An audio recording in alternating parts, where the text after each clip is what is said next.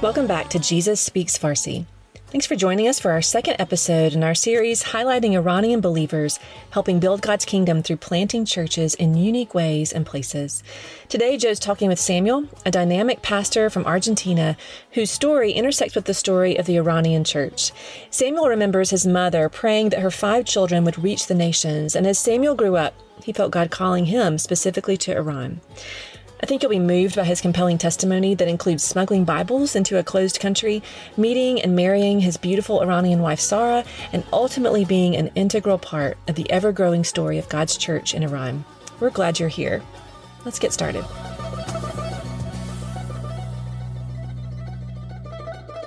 All right, we are uh, back for another episode. I'm excited today to have with me not an Iranian, but someone who's married into the Iranian family and has done a lot of work amongst Iranian. Samuel, thank you for coming on to Jesus Speaks Farsi. We're happy to have you with us today. Thank you very much, my friend. So happy to be with you and with everybody who's listening to us right now. So, Samuel, tell us, um, you're from Argentina. So, tell us a little bit about growing up in Argentina, what what your faith journey was like, and and how you got connected with the Iranian church. Okay, so I, I grew in a pastor's family. My my parents they were pastors, uh, so I really grew with my mother reading us stories every night from different, you know, uh, people from different nations. And I remember she had a book and every night we would pray for a different uh, population, different country, different, you know, uh, different people. And we would pray. We used to pray for, for the nations. And we are five. I'm I'm the eldest of five. And okay. my mother would would say, "You guys are going to be." God gave me five uh, children because each one of you is for a different continent. So really, uh, yeah. So my mom and my father would pray every night with us, for us, and for the nations. And uh, at the age, I guess I was about 26, 27, um, I was working in a, in, in a Bible Bible college. I was actually. So did you? Uh, so did you ever? I want to jump in because I'm thinking of teenagers and kids listening. Did you? Did you ever struggle with your mum saying stuff like that, or did you kind of always believe in Jesus? Did you think you were going to be a missionary or? Um, you know, the thing is, I grew with the sense of knowing that I was called for ministry.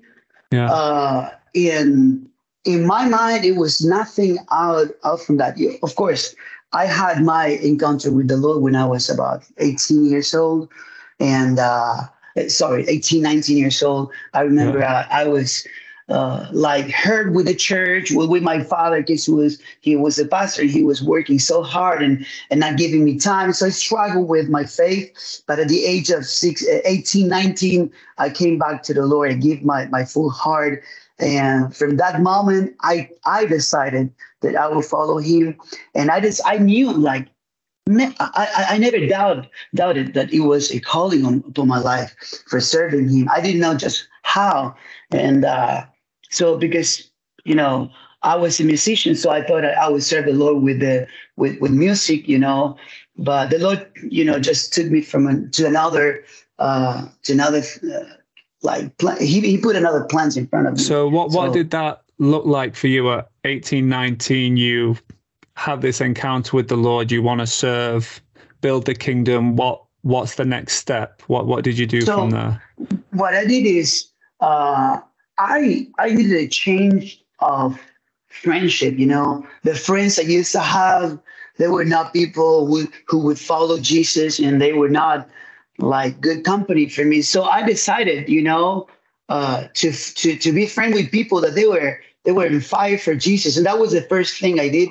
And then uh, I, we used to go to the street, and you know, and preach to, to the to the needy, you know, and we so would you, take you him, were, you were doing take him home, like baptize a, them, yeah, like as a nine year old in Argentina. In Argentina, yeah. you were doing that. In Buenos okay. Aires, Buenos Aires, yeah. So I would go with my friends to the street. We were praying in the, you know, in the parks and finding people, and and they were born again. We would we would bring them to my home and baptizing them and praying for them, and then we will take them to a local church, you know, introduce the pastor and uh, and I really started loving evangelizing, you know, the streets and and being on fire for Jesus.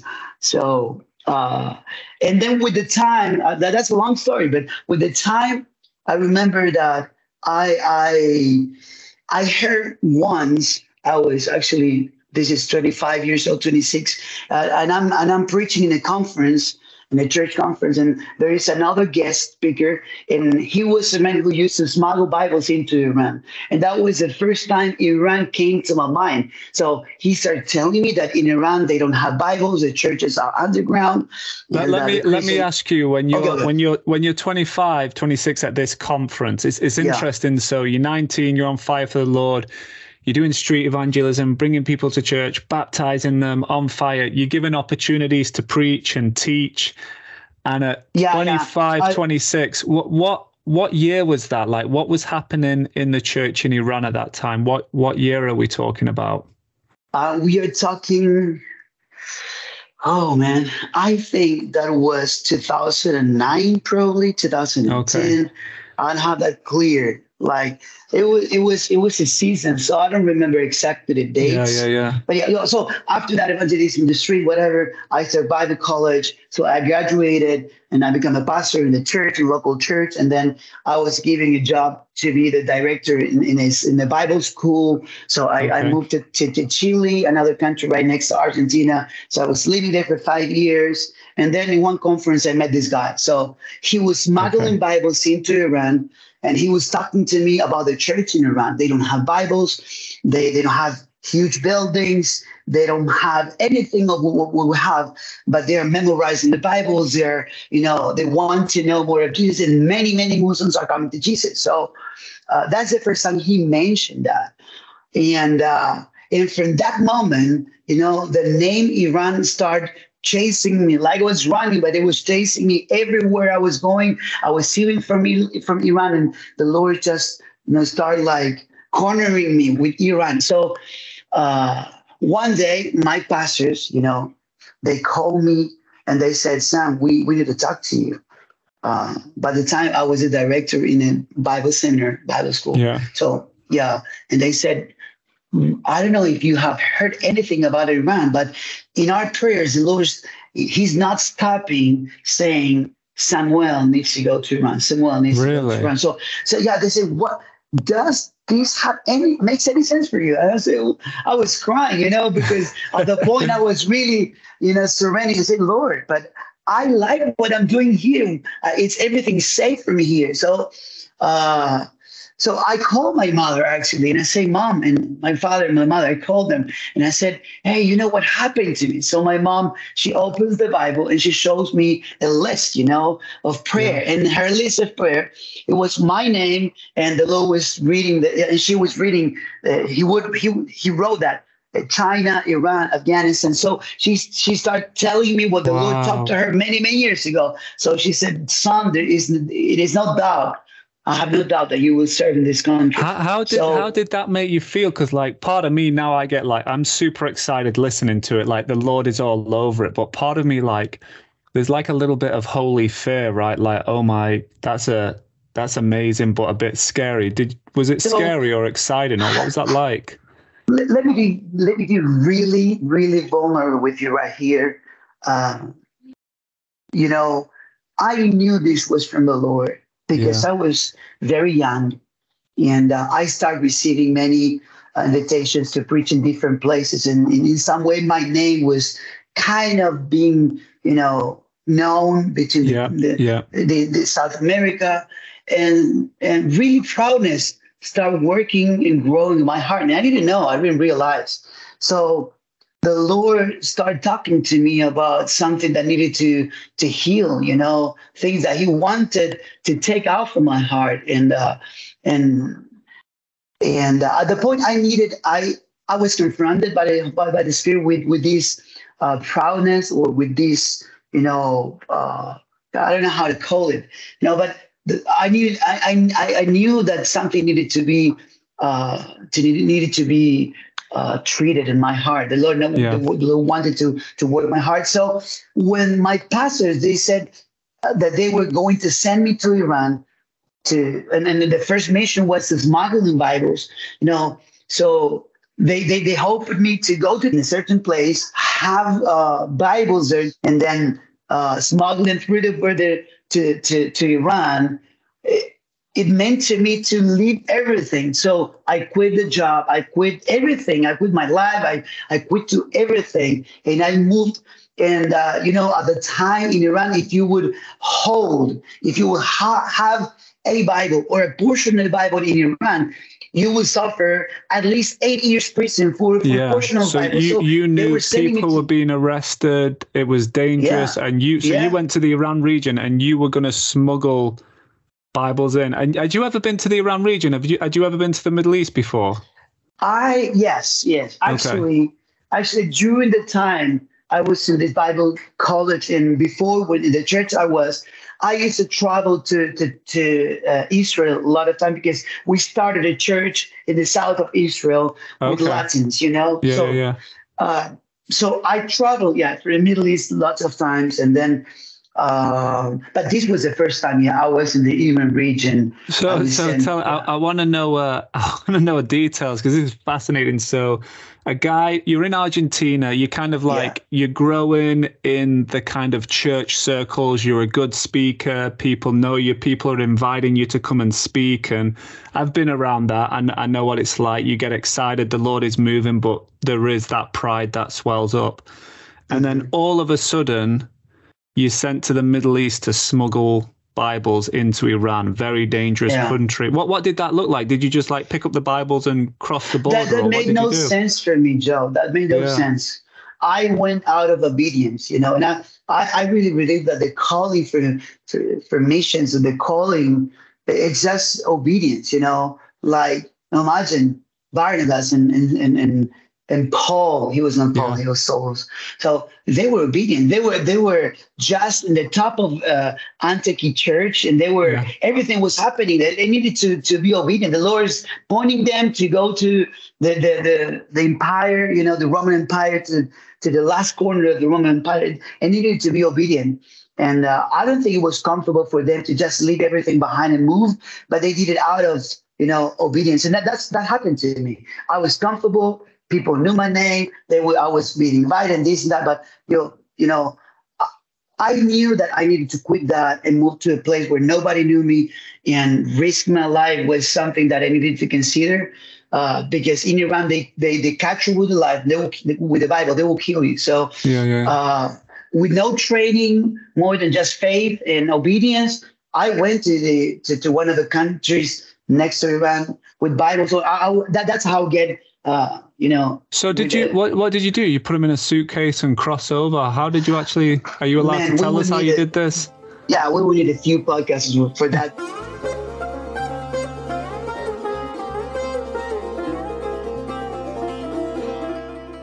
My pastor told me take only three Bibles, not more than that, because if they catch you, it's eight years for every Bible that you you have. So uh, he is there, my friend, and uh, in in a country where uh, next to Iran and in the Iran region, and we didn't know the uh, anything of the language. Everything was really uh, scary, you know. So we are in an underground getting Bibles because we need to go. And so once I'm in front of the person, I said, okay, uh, we would we would like to have three Bibles each one because that's what we were told to. And my friend right next to me said, no, no way, man.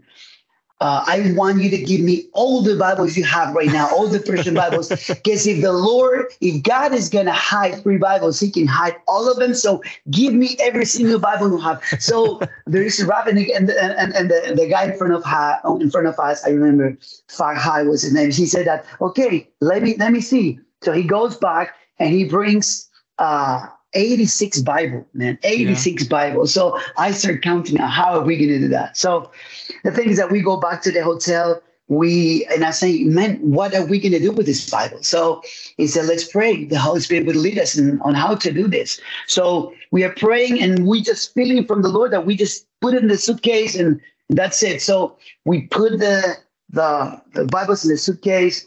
And I'm telling you, it's a long story. I, I would love to to share this Yeah. in detail later because but when we crossed the border, we were catched by the police and they opened the suitcases. Did, did, and were, when you, they, were you driving across or flying? no, no, you no, we were going through through a bus. Okay, actually, actually, let me tell you, we had no money because my friend was coming from China and he lost his uh, flight. So with the money we had for surviving a month, he needed to buy another ticket plane. And so we are right now with two suitcases full of Bible in the streets, and we have no money, and we need to go to Iran. It's two days by bus, you know, from Yeah. from the city we were Yeah, taking yeah. the Bibles in the Iran region to Iran. So. So we are there, and out of the blue, two persons are approaching us. Obviously, we were tourists, and these two persons were tourists, and they said, uh, "What's your name? What are you What are you doing here?" So I scared, you know, because I, I thought maybe they were police. And so once we found out, they told us that they were pastors. So I said, "Okay, I'm a pastor too." And he said, "He says again, what are you doing here?" And I said, "Okay, so." Uh, it was scary. You know, you are in a Muslim country with with two suitcases full of Bible about to smuggling into Iran. So they they were asking what were we doing. So I said we were we are we are about to smuggle these Bibles into Iran. So he smiles to his wife and he says, you know, we were praying this morning and the Lord sent us here at this time to give you this. So he gave us one hundred dollar each, which What, was what, the uh, what nationality were those pastors? uh, they were from Singapore. they were This pastors from. Singapore. They were- they were right now in in yeah. It it, it, it is not insane. It's supernatural, brother. so they were visiting uh, places in the Middle East from from Christianity background. So uh, they start they prayed in the hotel room. The Lord is sending them to this address that at this time and giving us one hundred dollars to me and my friend. And they pray in the street for us and uh, the the bus ticket from this city to to Iran to Tehran was ninety five dollars. So we went there, we put the suitcases. You know, we are right now on the border, and I'm telling you, it's a long story.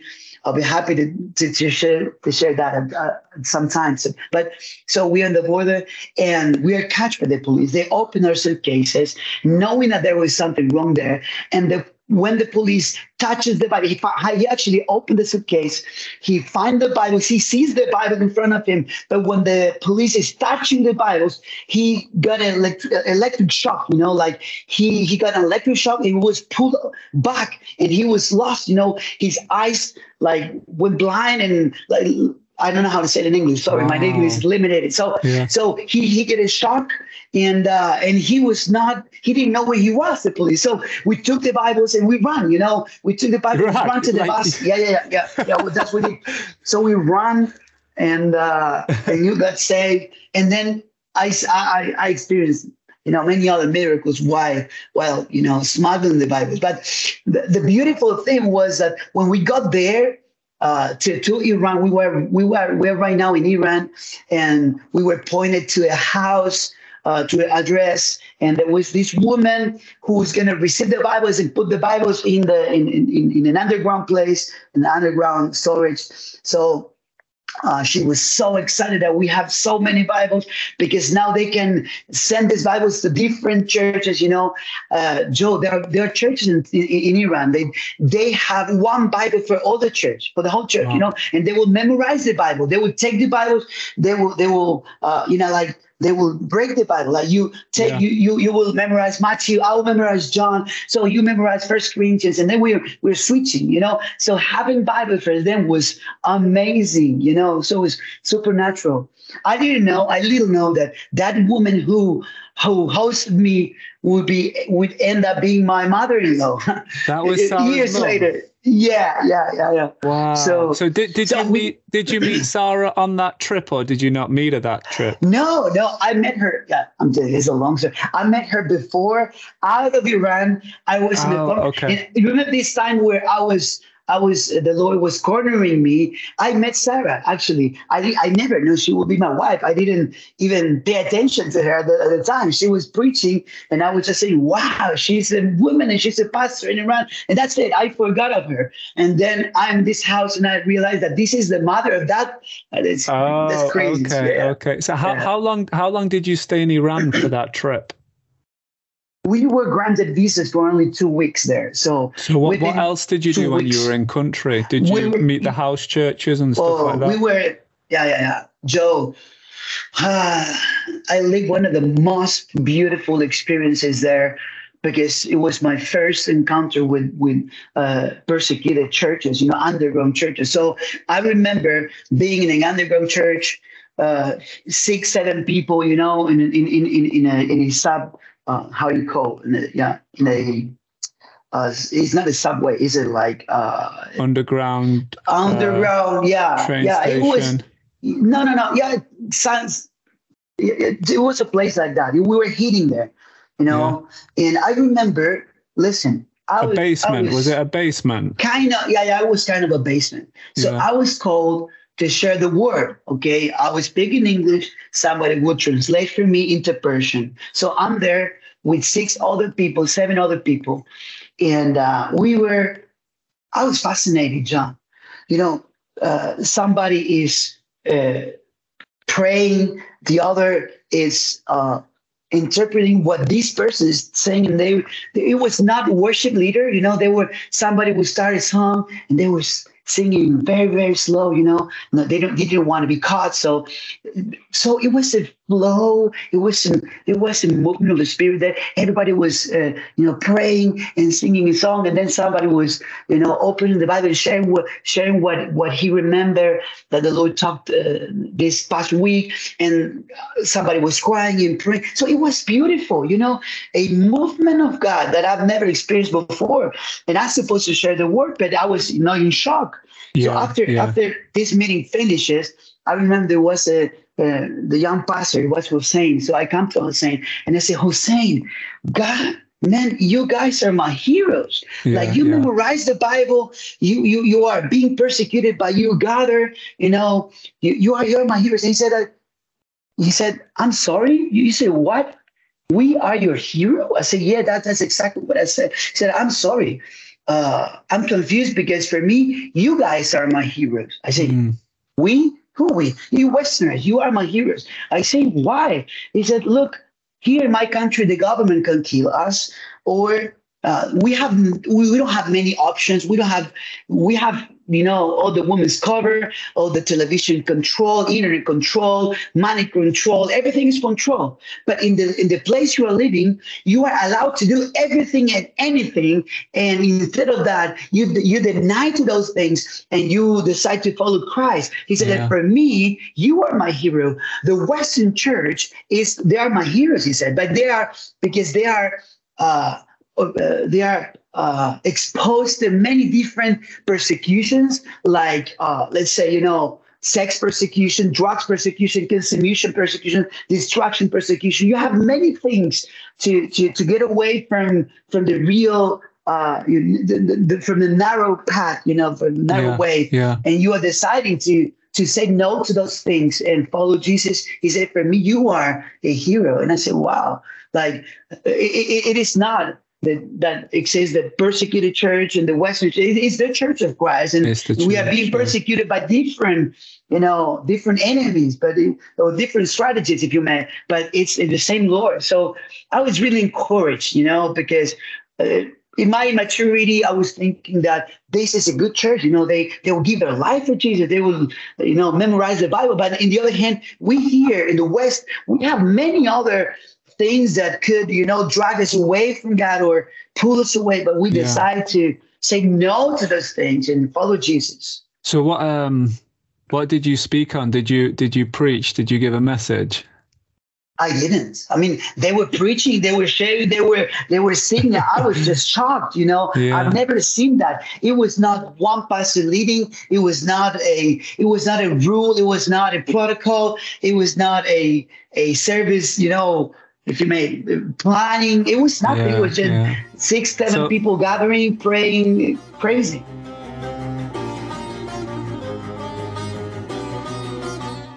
Let me ask you. So you you have that experience. You smuggle Bibles in. A couple of weeks visiting house churches, just being blown away by what the Lord is doing.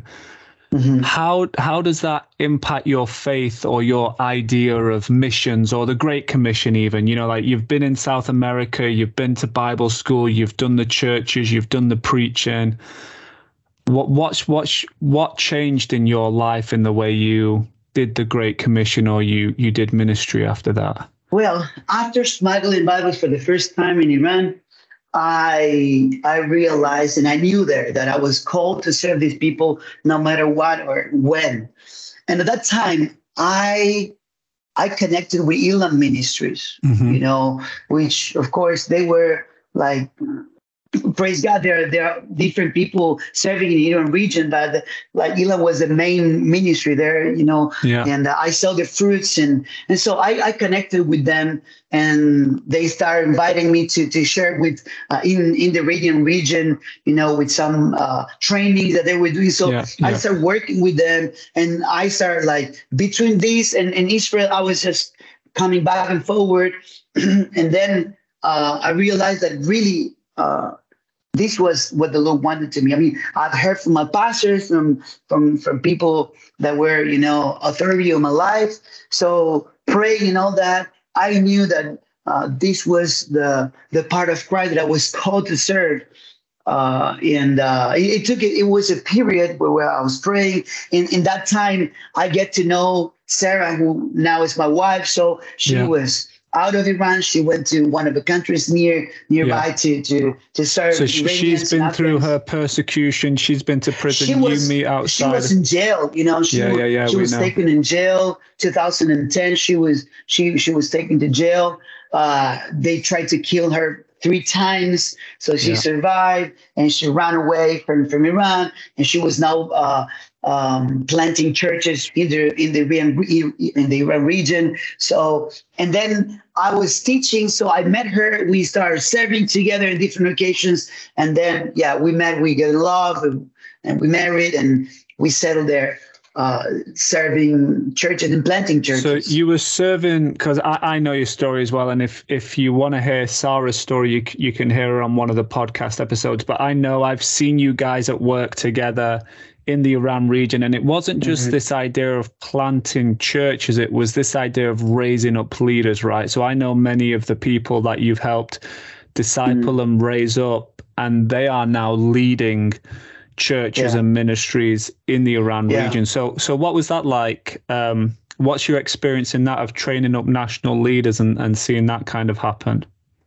Well, you know, it was a very, very uh, marked life experience because uh, here in the West, where everything goes fast and every everybody has his job and, and achievements and goals and, and lack of time, I found myself in a culture where, you know, relationship is a, is the most important thing. So they yeah. they want to have time, spend time. Actually, uh, the churches that we have in the Iran region, have you been there? So they they start every day worshiping and praying six in the morning every day, like every day.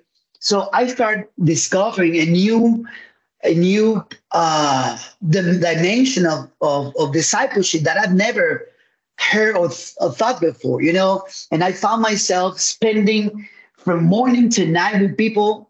I'm, I'm, married. I'm just married, so I didn't have kids at the time. So I had enough time to spend with people, and they were hungry. You know, from morning to night, people were listening from. So, and we were going to play soccer. We were going to the market. We were going, you know, to every every time with me. So I have six disciples. All of them right now pastors and, and their disciples are now pastors. So I discovered discipleship for the first time. You know, I discovered that discipleship is not only body study, eh, you know, eh, uh, Bible study lessons. Is not, you know, you sit there, I'm going to teach you. It's walking with people and being with them is for real. You know, it's yeah. it's it's not that sit there i'm going to teach you three steps to forgive no no no they saw my life and they they they learned from me it's like your kids you know you you, yeah. you don't teach them give, sit down here, son. I'm gonna teach you three steps so you can uh, throw the the rubbish or the garbage. Yeah, yeah, yeah, yeah, yeah, They they see you doing, they will do it. So so I discovered a new dimension of leadership of uh, discipleship and how important it is Now I discovered this. The first time Jesus talked to Peter, and it was clear from the right from the beginning. I'm gonna make you a pastor. You will right now. You are getting into discipleship with me.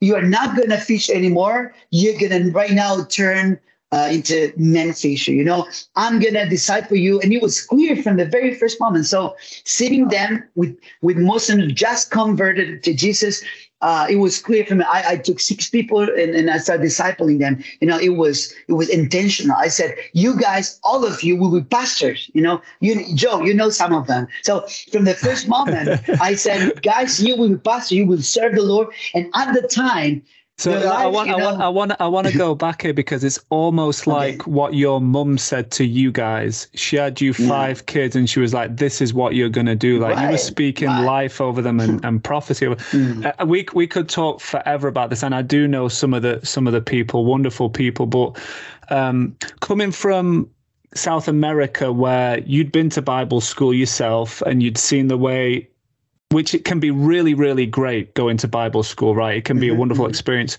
But how would you see, um, how, how would you say to like Western leaders or Western pastors or whatnot, this model of just taking these six people and walking with them day to day? What just just tell us more about that and what it was like and some of the stories maybe.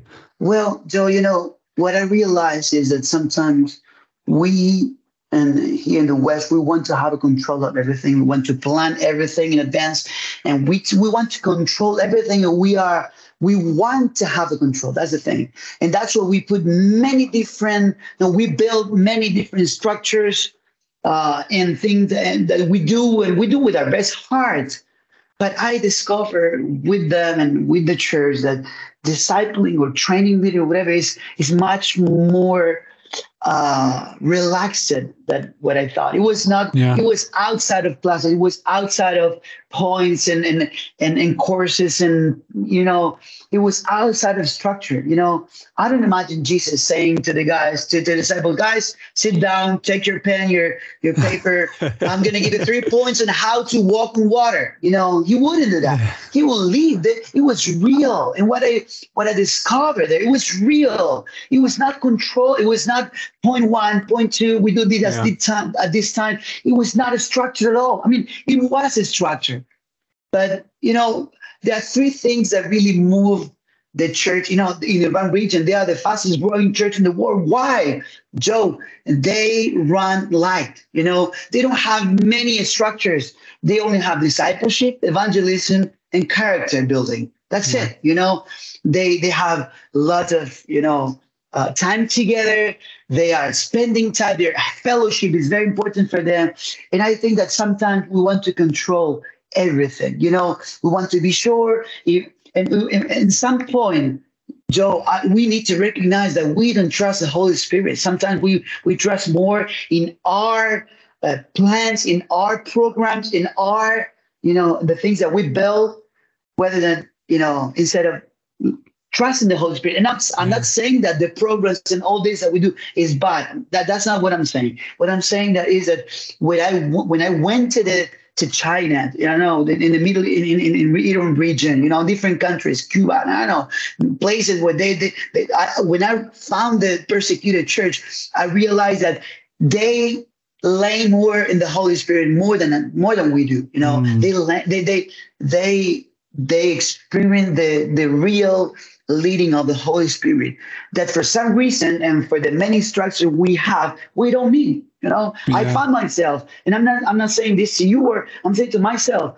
it's easier for me to rely in in human structures or plans or whatever, you know, because listening to the Holy Spirit will take you lot lots of things you know will yeah. will take you to to you know to quit to things to to renounce to give up things you know time patience yeah. it'll and, it'll and, make you uh, make you take 86 bibles into iran instead of just three bibles by the way that was not my idea that was my friend and uh, yeah thank god i'm uh, I'm working with a man, you know, faith. But yeah, I would say that we need to everything we do, we program first. We, but I like, uh, Acts 13, the, the, the Antioch church, they were praying, fasting, and serving the Lord. They were not planning, yeah. they were not doing a let's do a conference and let's plan how to conquer the Roman Empire. No, no, they were not doing that. They were praying, they were yeah. fasting. And sometimes we are so worried with our plans, so worried with our structure, so worried with our strategies. And it is time for us to leave that and give the place the Holy Spirit. Let Him lead the church, you know.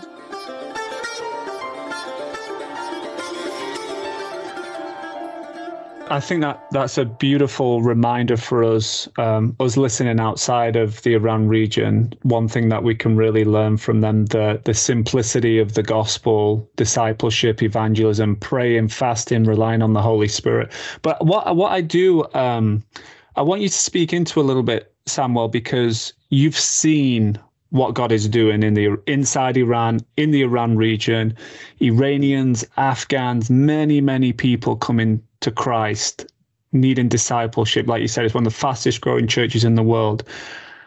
I'm in the West. I want to pray. I want to help. What what what do you think people can do? Churches, people can do. Like you, for instance, you obviously had a call on your life to go to the Iran region, but maybe some of us don't. Um, you know what what can we do as a global church not just for iran but other parts of the world where things like this are happening Oh, so I think, you know, there's a parable of a coins and the, that parable, you know, the the Lord is telling them, go and negotiate with this coin. So the word for that is pragmatomai, like be pragmatic, you know. Mm-hmm. If you found this business and this business will give you 10, go for it. If this business is gonna give you one, avoid doing that. You know, right now, there are countries that they need pastors, that they, they need people, you know, and I think that we need to be more pragmatic. The Lord is not going to tell us where to serve or how. Sometimes we are just too spiritual, you know, and many of us, we we will only need to go to the places where really they have needs, you know, and move by faith. And uh, I'm not saying just being crazy, but move by faith. And John 15 said, My Father is glorified when we bear many fruits, not one fruit, many fruits. So I would say you decide where to serve, you decide where to, to lead, where to serve. Do it in a way that you will glorify the Father with fruits, you know, because sometimes the place we are is because we are saved to, but the Lord is probably looking at us or expecting us to move forward, to move out of a limit zone and be light in the darkness. You know, there are many countries right now that they need a presence. Go and and and put your life there for one year, for two years. You know, go and sow your your life mm-hmm. there. They are needing it. You know, there are people that they need discipleship right now. Iran you know, and they're in, in the crease in the in, in, the Iran region, they're shouting out loud, "We need pastors, we need yeah, people who." Yeah. And that, that that that happened to me. I was smuggling Bible, but then I not I, I I realized that they no longer need people bringing Bibles. They needed people who will lead the Bible and show them and model yeah. the Bible to them. So we, uh, you know, Joe, we have no idea what the average Christian in the West would. Uh, would be if he goes to a needy country with yeah, country yeah, that they have. You have no idea. All you have inside of you, all the potential, all the seeds, all the. I mean, we are super, super blessed. We are super qualified to go and serve any other place in the world and, yeah. bring the and, and, and, and disciple people. Yeah, so I just, I, yeah, I just want to emphasize that point because there's maybe some of you listening to this podcast and you attend a church, you're a member, you have a lot of knowledge, but you're not really being used to your full capacity. But to step out of your comfort zone and to go somewhere, the Lord can do great, great things through you. I want, I want to ask you one more question though, because we haven't got much more time. So currently, you and Sara and the three kids, you're in transition and you're in Argentina, right? And you you know you're getting different passports and visas, and you're going to be traveling again soon. We'll be praying for that. But mm-hmm. as you share this story of Iran's church and what God is doing and what you've experienced with people in Argentina, as I do it with people in America and with people in England, mm-hmm. Uh, for those people who are not necessarily called to go to a different nation, how can these stories and what you know encourage them to do the Great Commission in their own home towns and villages and cities? What would you say to people like that? What you've picked yeah. up from the Iranian church that we can do here in our own nations?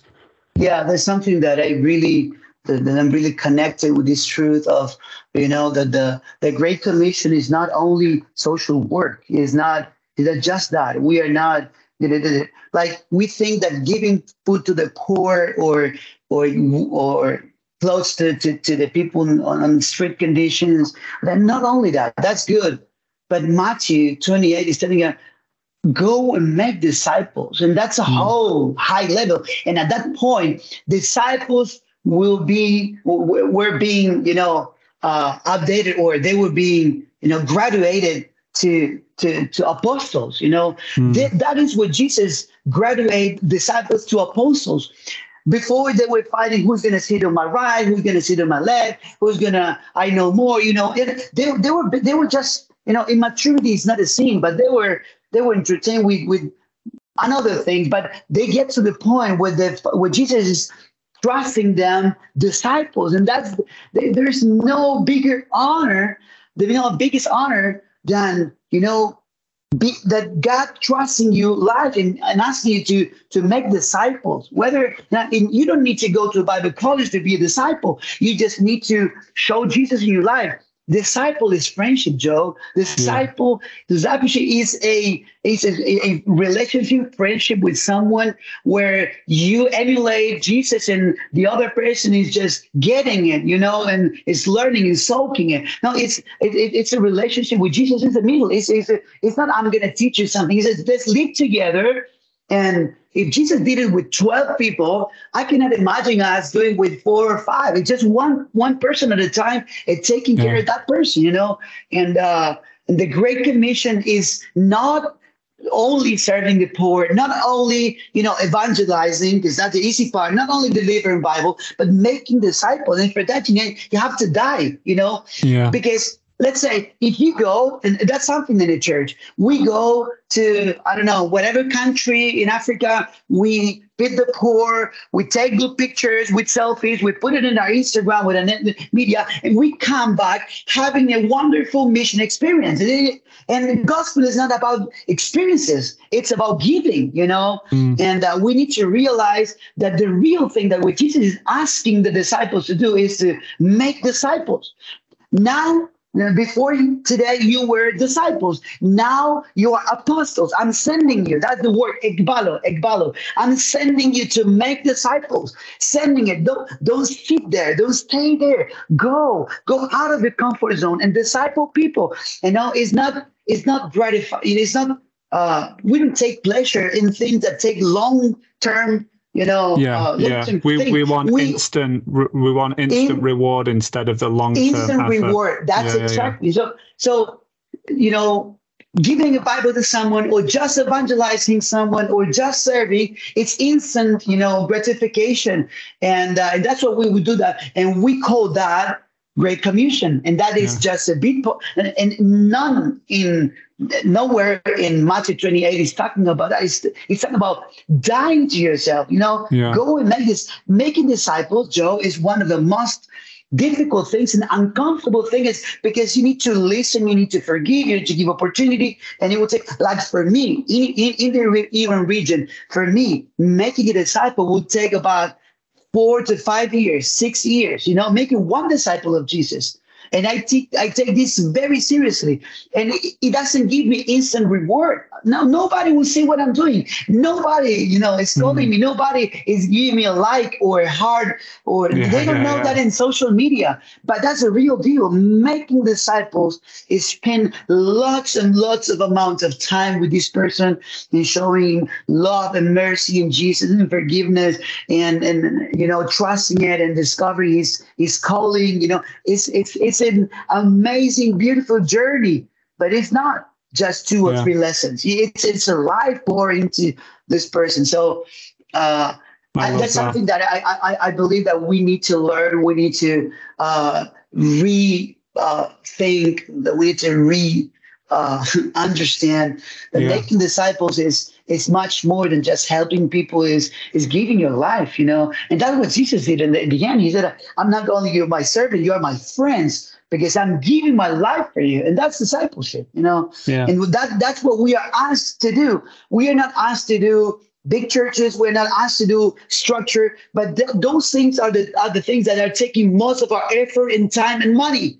But we yeah. are asked to do completely another difficult thing, you know, with yeah. making disciples. I love I love that, Samuel. And we'll we'll bring it to a close here, one because I'm really inspired by that and I don't I don't want to go off subject. I want to leave our listeners with that. So um, this idea that to make disciples is done anywhere, whether it's in the Iran region, Argentina, America, England, wherever you are, you can make disciples. But I do believe that some of you listening really did feel that nudge in your spirit when Samuel was talking about going and other nations needing uh, leaders and teachers. So if that is you, I encourage you to pray um, through that. And like he said, um, uh, going, evangelizing, giving food to the poor, these are all great, great things and, and good things that we can do. But making disciples and what what I, my takeaway from from this talk, Samuel, is you know, you were a, a teacher and a preacher in Argentina, a Bible school. You smuggled Bibles into Iran. I mean, I can't imagine how cool the stories are if we could go into detail of what the Lord did in those. But your biggest takeaway is to do life with people and make disciples and that takes time and effort and commitment and and so yeah thank you so much um, for giving your time and and again to our listeners the great commission hasn't changed for for 2000 years let's go into all the world and make disciples so thank you so much samuel this was wonderful it was a pleasure joe i love you man good to have this time this chat with you that i yeah. know that people will be blessed but yeah, let's just give it up to the Lord. He decide He deserves the best from us. You know, Amen. To every every listener right now, He does He deserves our best. So let's just focus and serve the Lord. Amen. Thank you so much, Living my friend. sacrifices. Love you, man. All right.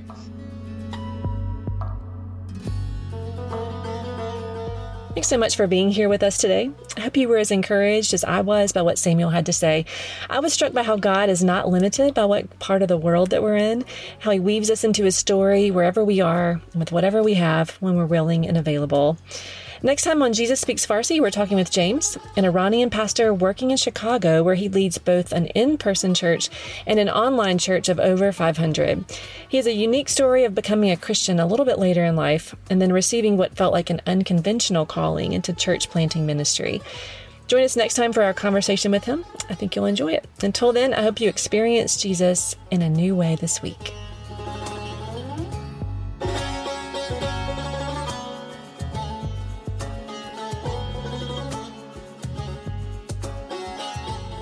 If you've enjoyed this episode, please share it with a friend. And if you haven't already, would you take a moment to subscribe to our podcast or leave us a rating or review? We'd love for more people to learn what Jesus is doing amongst Farsi speakers today. Jesus Speaks Farsi is produced by Elam Ministries, a nonprofit ministry whose mission is to strengthen and expand the church in the Iran region and beyond. For more information, resources, and ways to partner, visit elam.com.